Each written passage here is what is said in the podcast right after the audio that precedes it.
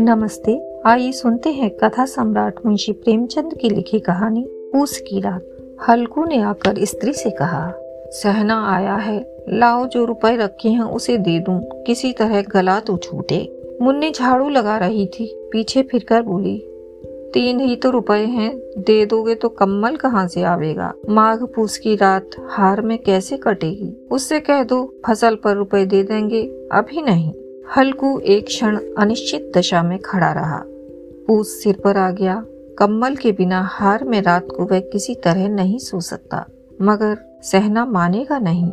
घुड़कियाँ जमावेगा, गालियाँ देगा, बला से जाड़ों मरेंगे, बला तो सिर से टल जाएगी। यह सोचता हुआ वह अपना भारी भरकम डील लिए हुए स्त्री के समीप आ गया और खुशामद करके बोला, ला, दे दे, बला तो छूटे कम्बल के लिए दूसरा उपाय सोचूँगा. मुन्नी उसके पास से दूर हट गई और आँखें तरेरती हुई बोली, कर चुके दूसरा उपाय। जरा सुनो कौन उपाय करोगे। कोई खैरात दे देगा कम्बल न जाने कितना बाकी है जो किसी तरह चुकने ही नहीं आती। मैं कहती हूँ तुम क्यों नहीं खेती छोड़ देते? मर मर काम करो, उपज हो तो बाकी दे दो। चलो, छुट्टी हुई। बाकी चुकाने के लिए ही तो हमारा जन्म हुआ है। पेट के लिए मजूरी करो, ऐसी खेती से बाज आए। मैं रुपए ना दूँगी। हल्कू उदास होकर बोला तो क्या गाली खाऊं? मुन्नी ने तड़प कर कहा गाली क्यों देगा? क्या उसका राज है? मगर यह कहने के साथ ही उसकी तनी हुई भौहें ढीली पड़ गईं। हल्कू के उस वाक्य में जो कठोर सत्य था, मानो एक भीषण जंतु की भांति उसे घूर रहा था। उसने जाकर आले पर से रुपए निकाले और लाकर हल्कू के हाथ पर रख दिए। फिर बोली, तुम छोड़ दो अब किसे खेती। मजूरी में सुख से एक रोटी तो मिलेगी, किसी की धौस तो नहीं रहेगी। अच्छी खेती है। मजूरी करके लाओ, वह उसी में झोंक दो। उस पर से धोस हल्कू ने रुपए लिए और इस तरह बाहर चला। मानो अपना हृदय निकाल कर देने जा रहा हो। उसने मजूरी से एक एक पैसा काट काट कर तीन रुपए कम्बल के लिए जमा किए थे। वह आज निकले जा रहे थे। एक एक पग के साथ उसका मस्तक अपनी दीनता के भार से दबा जा रहा था। पूस की अंधेरी रात आकाश पर तारे ठिठुरते हुए मालूम होते थे। हल्कू अपने खेत के किनारे ऊख के पत्तों की एक छतरी के नीचे बाँस के खटोले पर अपने पुराने गाढ़े की चादर ओढ़े काँप रहा था। खाट के नीचे उसका संगी कुत्ता जबरा पेट में मुँह डाले सर्दी से कू कू कर रहा था। दोनों में से एक को भी नींद न आती थी। हल्कू ने घुटनियों को गर्दन में चिपकाते हुए कहा, क्यों जबरा? जाड़ा लगता है। कहता तो था, घर में पुआल पर लेट रहे तो यहाँ क्या लेने आए थे? अब खाओ ठंड। मैं क्या करूँ? जानते थे मैं यहाँ हलवा पूरी खाने आ रहा हूँ। दौड़े दौड़े आगे आगे चले आए।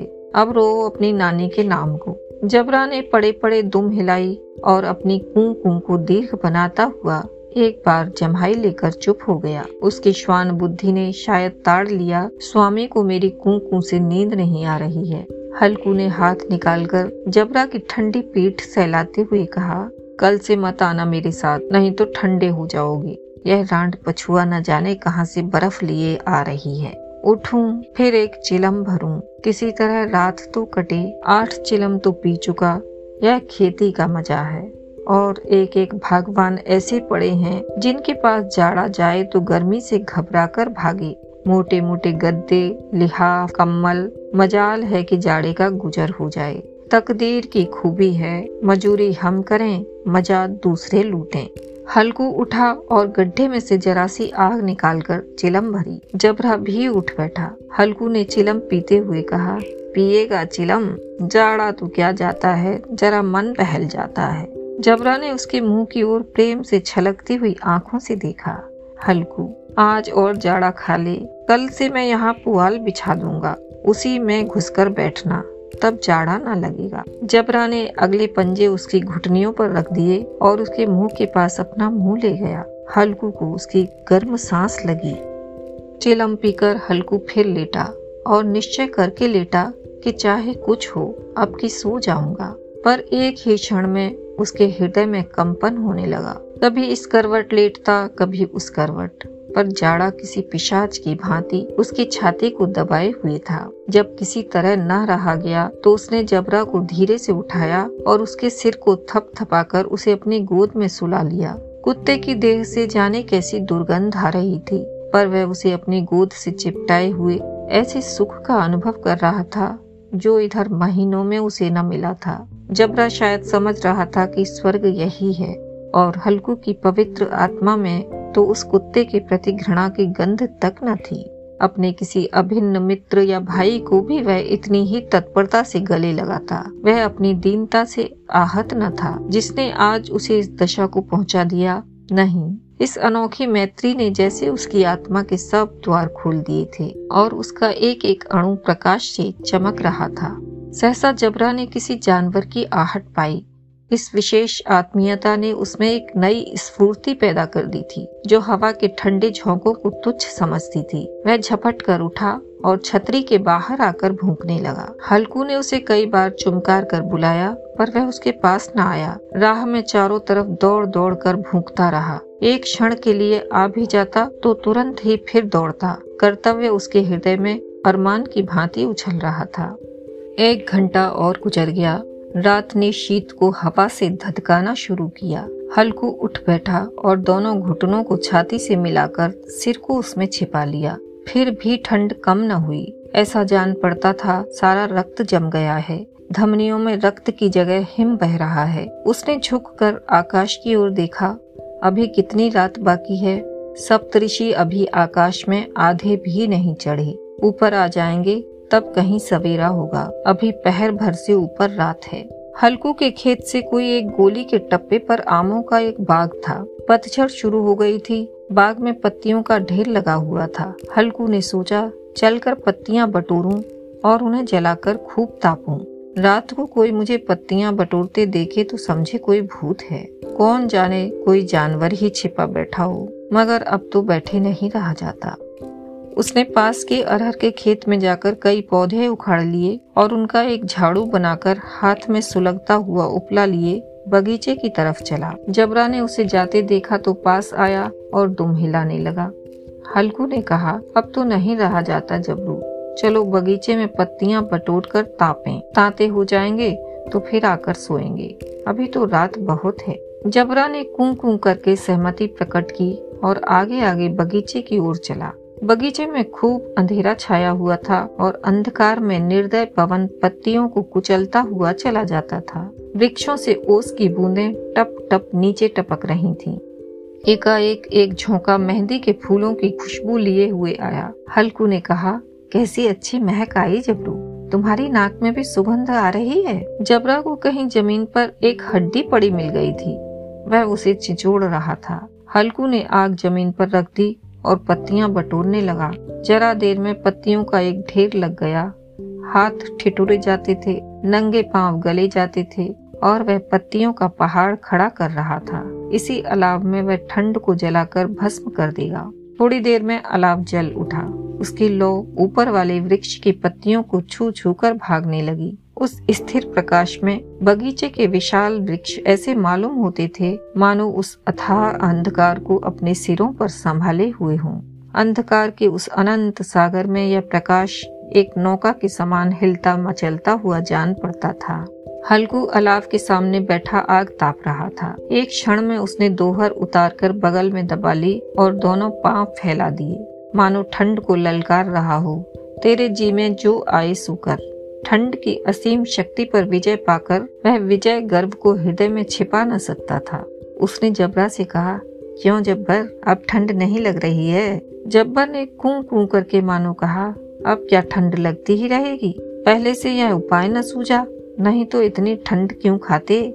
जबरा ने पूछ हिलाई अच्छा आओ इस अलाव को कूद कर पार करें। देखें कौन निकल जाता है। अगर जल गए बच्चा तो मैं दवा न करूँगा। जबरा ने उस अग्नि राशि की ओर कातर नेत्रों से देखा। मुन्नी से कल न कह देना नहीं तो लड़ाई करेगी। यह कहता हुआ वह उछला और अलाव के ऊपर से साफ़ निकल गया। पैरों से जरा लपट लगी, पर वह कोई बात न थी। जबरा आग के गिर्द घूमकर उसके पास आ खड़ा हुआ।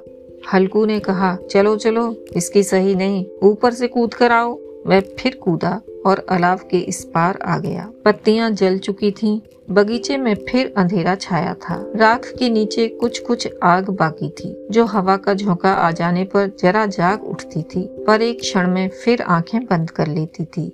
हल्कू ने फिर चादर ओढ़ ली और गर्म राख के पास बैठा हुआ एक गीत गुनगुनाने लगा। उसके बदन में गर्मी आ गई थी पर ज्यो ज्यो शीत बढ़ती जाती थी उसे आलस्य दबाए लेता था।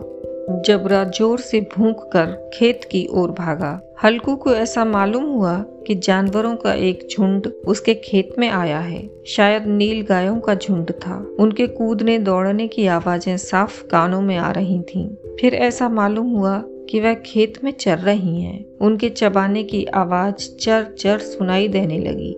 उसने दिल में कहा, नहीं, जबरा के होते कोई जानवर खेत में नहीं आ सकता। नौच ही डालेगा। मुझे भ्रम हो रहा है।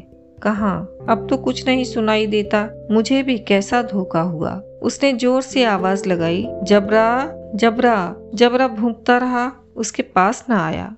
फिर खेत के चरे जाने की आहट मिली। अब वह अपने को धोखा न दे सका। उसे अपनी जगह से हिलना जहर लग रहा था। कैसा दंदाया हुआ बैठा था। इस जाड़े पाले में खेत में जाना, जानवरों के पीछे दौड़ना, असूझ जान पड़ा। वह अपनी जगह से ना हिला।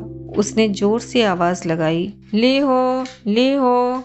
जबरा भूख उठा। जानवर खेत चल रहे थे। फ़सल तैयार है। कैसी अच्छी खेती थी। पर ये दुष्ट जानवर उसका सर्वनाश किए डालते हैं। हल्कू पक्का इरादा करके उठा और दो तीन कदम चला। पर एकाएक हवा का ऐसा ठंडा चुभने वाला बिच्छू के डंक का सा झोंका लगा कि वह फिर बुझते हुए अलाव के पास आ बैठा और राख को कुरेद कर अपनी ठंडी देह को गरमाने लगा। जबरा अपना गला फाड़े डालता था, नील गाय खेत का सफाया किए डालती थी और हल्कू गर्म राख के पास शांत बैठा हुआ था। अकर्मण्यता ने रस्सियों की भांति उसे चारों तरफ़ से जकड़ रखा था। उसी राख के पास गर्म ज़मीन पर वह चादर ओढ़कर सो गया।